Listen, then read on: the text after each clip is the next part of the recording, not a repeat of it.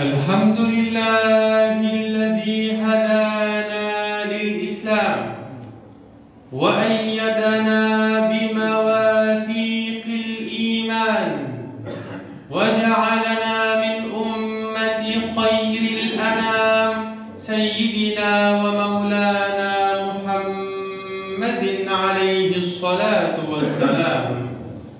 وأشهد أن لا إله إلا الله وحده لا شريك له، لا إله إلا الله قبل كل شيء، لا إله إلا الله بعد كل شيء، لا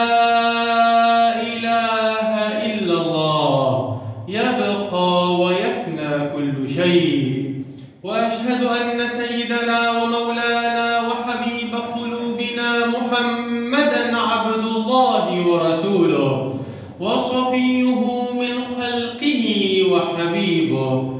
اللهم صل وسلم وبارك على سيدنا ومولانا محمد، واهدنا من عندك، وأفض علينا من فضلك، وانشر علينا من رحمتك، وأنزل علينا من بركاتك، وعلى آله الأطهار وأصحابه الأخيار، وسلم تسليما كثيرا. وبعد، ففي دقائق معدودات نشير بفضل الله تعالى إلى خلق من أخص الأخلاق في الأمة الإسلامية، نشير بفضل الله تعالى إلى خلق وإلى معنى من الأخلاق والمعاني التي يجب أن تكون في المسلم. ولكن للأسف هذا الخلق الذي سنشير إليه الآن بفضل الله تعالى، لو فتش كل واحد فينا في نفسه عن هذا الخلق للأسف سنجده قليلا، بل قليلا جدا. لو فتشنا في أنفسنا وفي أهلينا وفي أولادنا وفي أسرنا وفي مجتمعاتنا سنجد أن هذا الخلق الإسلامي المهم للأسف الشديد قليلا، بل قليلا جدا. نصلي بنا على سيدنا رسول الله. هذا الخلق الذي نريد أن نتأمل فيه وأن نتدبر فيه نستطيع أن نسميه بخلق المنفعة العامة، نستطيع أن نسميه بخلق أن الإنسان يفكر وينظم ويرتب ويريد وينوي، لا أن يكون فقط نافعا لنفسه، لا أن يكون فقط نافعا لأسرته، بل أن يكون نافعا، لا أقول للأمة الإسلامية فقط، بل أقول أن يكون نافعا للبشرية. هذا الخلق وهذا التفكير العميق من أخص الأخلاق عند المسلمين. لكن للأسف الشديد وجدنا الآن أن التفكير عند المسلم ينقص، يقول فقط نافعا لأمتي، ثم ينقص نافعا فقط لأسرتي، ثم ينقص نافعا فقط لأولادي، ثم ينقص أنا ومن بعد الطوفان، أنا فقط أفكر في نفسي فقط وسيبك من أي حاجة ثانية. للأسف الشديد هذا التفكير الناقص القاصر الضيق ليس من أخلاق المسلمين. انظر معي إلى الشيخ الشفيق قاتل الزنديق في الغار الرفيق الملقب بالعتيق الإمام على التحقيق سيدنا أبي بكر الصديق رضي الله عنه وأرضاه، عندما كان في الهجرة مصاحبا لحضرة النبي صلى الله عليه وسلم قال: يا رسول الله انتظر، أنا سأدخل الغار. لماذا يا أبا بكر يا رسول الله؟ إن كان في الغار ثعبان أو حية أو شيء مفترس يقتلني أنا ولا يؤذيك أنت يا رسول الله.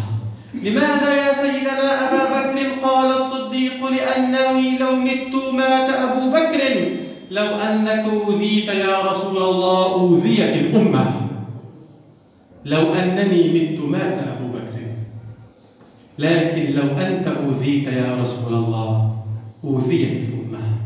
نحن وجدنا الآن في تربيتنا لأسرنا ولأولادنا للأسف أننا نسقيهم معنى الأنانية. معنى أنني أنا وسيبك من أي حاجة ثانية، المهم أنا ومش مشكلة أي حد تاني. هذا التفكير الأناني الذي لم يعلم فيه المسلمون أبناءهم وأهليهم معنى أن يكونوا نافعين، لا أقول فقط للأمة الإسلامية ولكن أقول أن يكونوا نافعين للبشرية جمعاء.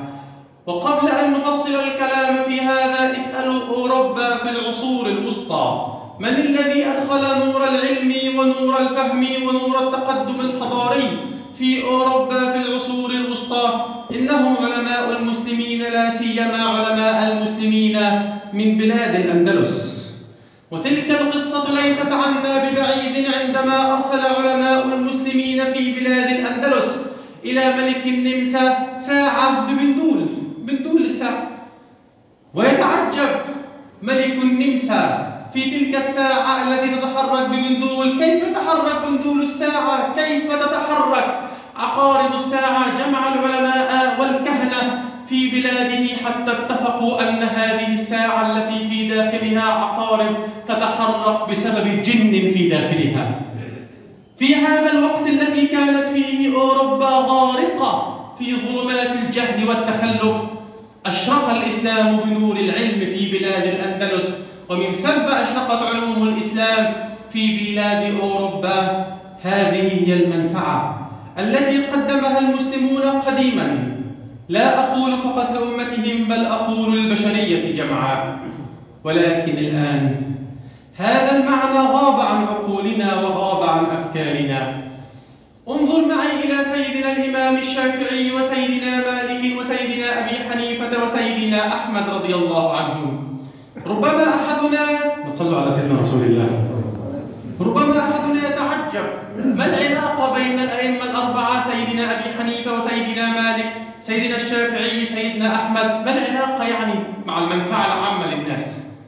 يا سيدي، إن الإمام الشافعي، إن الإمام أبا حنيفة، إن الإمام مالكا، إن الإمام أحمد اجتهدوا طوال حياتهم أن يجمعوا الفقه الإسلامي حتى يتوحد المسلمون ولا يتفرقوا، لأن في تلك الأوقات عندما انتهى عصر الصحابة وانتهى عصر التابعين بدأ الناس يختلفون في الآراء الفقهية، هذا له رأي وهذا له رأي.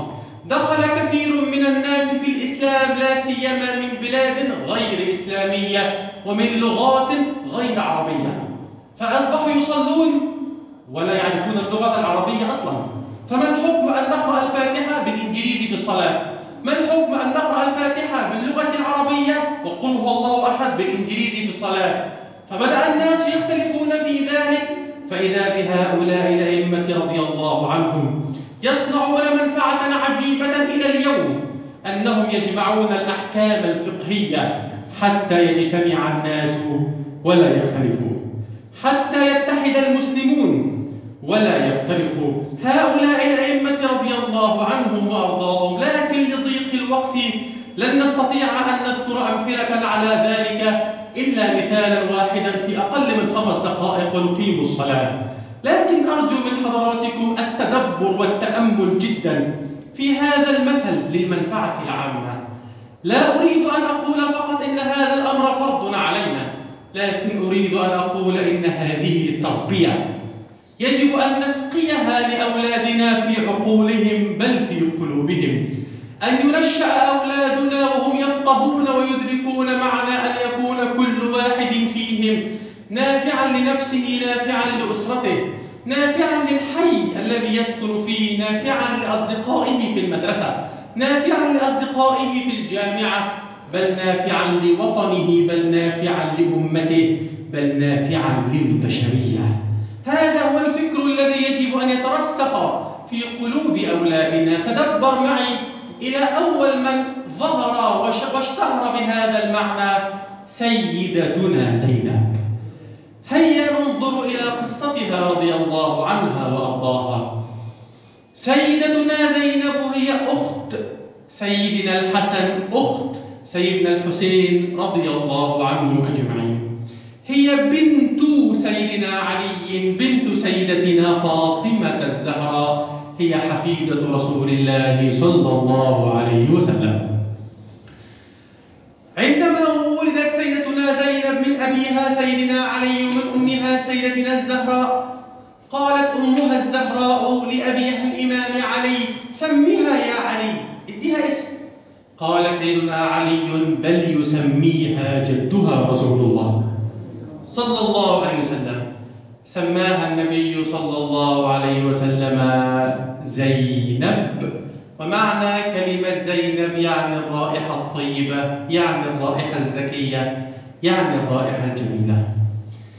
في عمر 7 أعوام، 7 أعوام فقط، توفي رسول الله صلى الله عليه وسلم. بعد وفاته صلى الله عليه وسلم ب6 أشهر فقط، يعني ستنا السيدة زينب عمرها 7 سنين ونص، توفيت أمها سيدتنا فاطمة الزهراء، لتجد سيدتنا زينب نفسها يتيمة الأم في عمر 7 أعوام ونصف. ولكن العجب كل العجب، عندما جاءت الوفاة سيدتنا الزهراء تنادي ابنتها زينب قائلة: يا ابنتي إني أوصيك بوصيتين. انظروا يا أخوانا إلى التربية، انظروا إلى الأم أو إلى الأب بيوصي لهم به. يا ابنتي إني أوصيك بوصيتين. ما هي الوصية أيتها الأم الزهراء يا بضعة رسول الله صلى الله عليه وسلم؟ قالت: يا ابنتي أوصيك بوصيتين. الوصية الأولى: أن تكوني أماً لأخويك الحسن والحسين. الوصية الثانية: أن تكوني أماً لأمة رسول الله. أنا أوصيك يا بنتي إنك تكوني أم لإخواتك، وتكوني أم لأمة حضرة النبي كلها. كما أن الأمة تنفع أولادها، أريدك أن تنفعي أنت أمة رسول الله صلى الله عليه وسلم جمعاء. وعمرها 7 سنين ونص بس. بلغت سيدتنا زينب رضي الله عنها وأرضاها عمر 10 أعوام. يا إخوانا إحنا بنتكلم عن طفلة عمرها 10 سنين، لكنها تربت على معنى فاستبقوا الخيرات. شوف، افعلوا الخير وفعلوا الخير لعلكم تفلحون كما أمر القرآن. افعلوا الخير، استبقوا الخيرات، اعملوا الخير للناس. احنا حتى بالعامية المصرية بنقول: يا عم اعمل الخير وارمي البحر. ارمي البحر يعني اتركه لربنا، ما تشغلش بالك الناس اللي قدامك. يردوا الخير بالخير، يردوا الخير بالشكر، يردوا الخير بالرفض، يزعلوا يفرحوا، خليها عند ربنا. انت بتعمل الخير لربنا مش للناس، من اجل الله مش من اجل الناس. بلغت سيدتنا زينب عمر 10 سنين فقط. وكما هو مشهور بين المصريين، لقبت سيدتنا زينب بلقب ام العواجز. عمرها 10 سنين يا اخوان، ولقبت بأم العواجز يعني أم العجزة، لأنها أسست في عمر 10 أعوام. والآن يستمع إلينا إخواننا في بلاد الغرب أول مؤسسة اجتماعية لنفع الفقراء والأيتام والأرامل وكبار السن والعجزة. أول مؤسسة أسست لهؤلاء المحتاجين أسستها سيدتنا زينب بنت رسول الله. فإذا كانت أوروبا وأمريكا الآن تتشدق بالخدمة المجتمعية وبالنفع العام وبخدمة الفقراء والأيتام والمؤسسات المجتمعية القائمة على خدمة المحتاجين، فأول من أسس ذلك هم أهل بيت رسول الله صلى الله عليه وعلى آله وأصحابه ومن والاه. واشتهرت باسم أم العواجز في عمر 10 سنين. يا إخوانا، هل نحن ربينا أولادنا على ذلك؟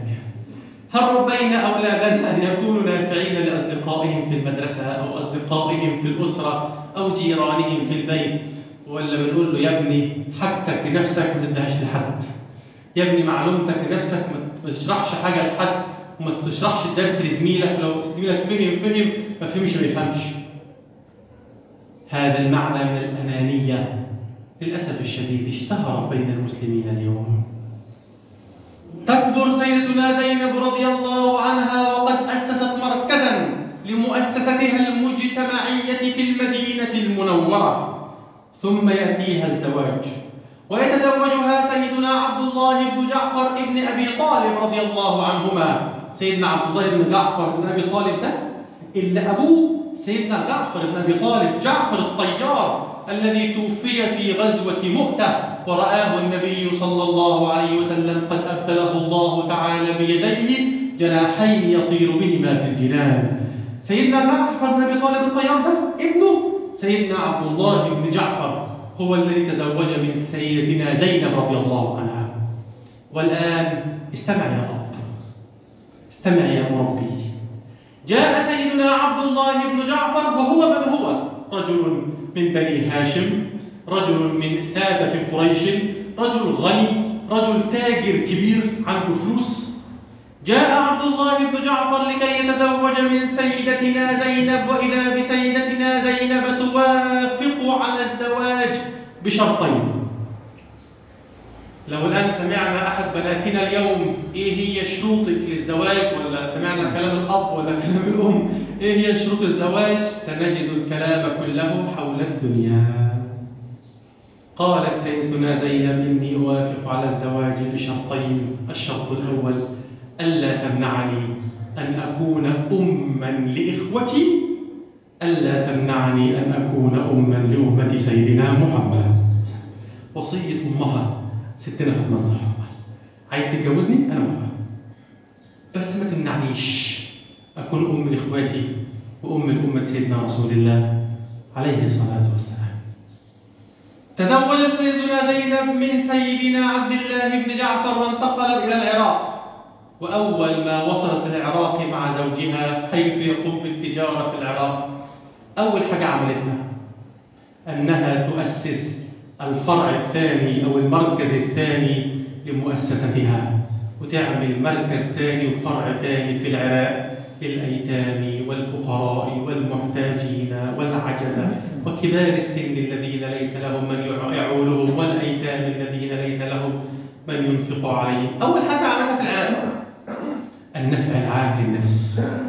بالمناسبة مسلمين وغير مسلمين، بالمناسبة في خلافة سيدنا عمر بن عبد العزيز رضي الله عنه كانت الزكوات والصدقات، وفي خلافة الفاروق أيضا كانت الزكوات والصدقات توزع على المسلمين وتوزع على غير المسلمين. بالمناسبة ليست الزكوات والصدقات في خلافة الفاروق أو في خلافة سيدنا عمر بن عبد العزيز توزع فقط على المسلمين، فالمسلمين وغير المسلمين، لأن المسلمات نافع لكل الناس، لأن المسلم نفع وخير وفضل لكل الناس. واقرأوا إن شئتم قوله تعالى وما أرسلناك إلا رحمة للعالمين، صلى الله عليه وآله وصحبه أجمعين، بالنفع العام للكل. حصل ما حصل من وفاة سيدنا الحسين واستشهاد سيدنا الحسين، سيدتنا زينب تضيق عليها بنو أمية ويؤذونها في العراق ويؤذونها في بلاد الحجاز، حتى قال لها سيدنا عبد الله بن عباس كلمة هي التي سنشير إليها في الخطبة الثانية لأن الوقت قد أدركنا. وعن النبي صلى الله عليه وسلم أنه قال كل ابن آدم خطاء وخير الخطاء التواب والمتوب.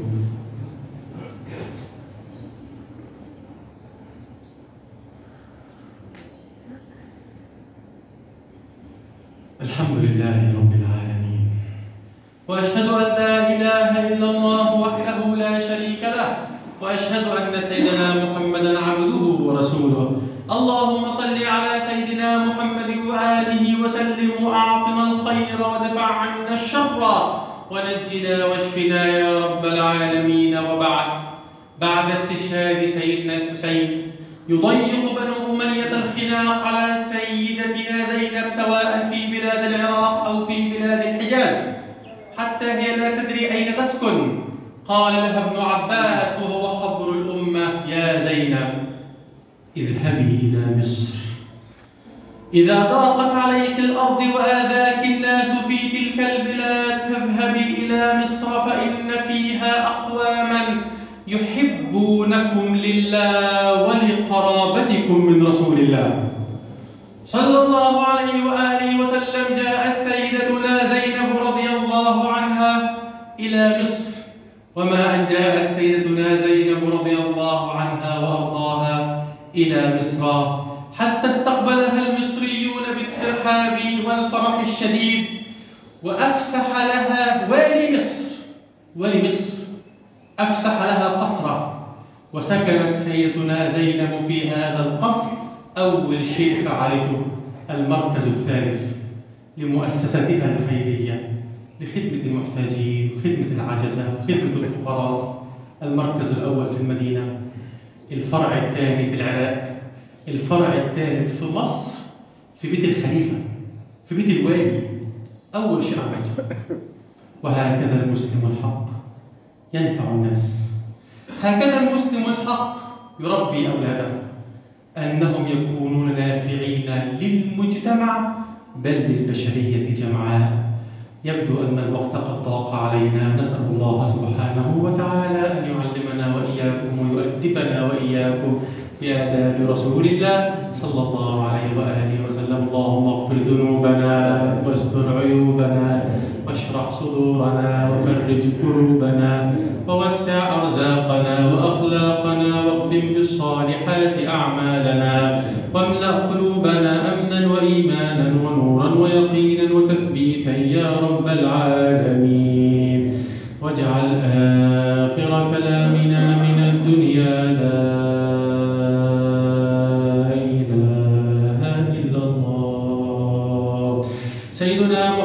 رسول الله صلى الله عليه وسلم. اللهم أشهدنا أنوارها ولقنا أسرارها وأحينا وامتنا عليها برحمتك يا أرحم الراحمين. عباد الله، إن الله وملائكته يصلون على النبي يا أيها الذين آمنوا صلوا عليه وسلموا تسليما.